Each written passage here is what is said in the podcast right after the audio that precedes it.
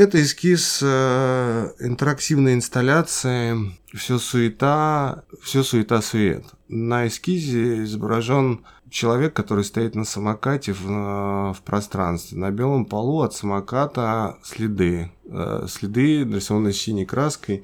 Эта краска, краской написано «Все суета-сует», «Все суета». Это, это эскиз к инсталляции. Но этот эскиз я сделал когда-то орешковыми чернилами. Это очень такое тоже, не знаю, интересное для меня материал, потому что мы когда-то лет 10 назад с сестрой моей жены Сашей мы собирали дубовые орешки. То есть это как бы на листьях дуба образовываются такие круглые орешки. Это как бы какой-то паразит или что-то там заводится, и вот как бы лист дает такой как бы орех. Его если давить, то есть довольно много нужно собрать этого всего, и если ты его давишь, то как бы появляется такое через некоторое время жидкость, ну то есть жидкость, которая через некоторое время становится коричневой.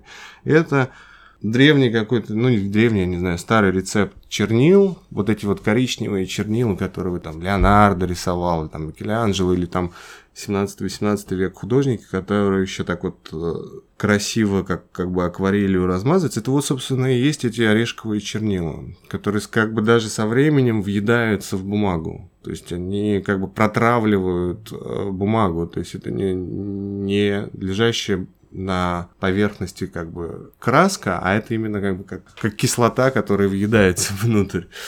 Мы надавили целую банку, я периодически пользуюсь этим.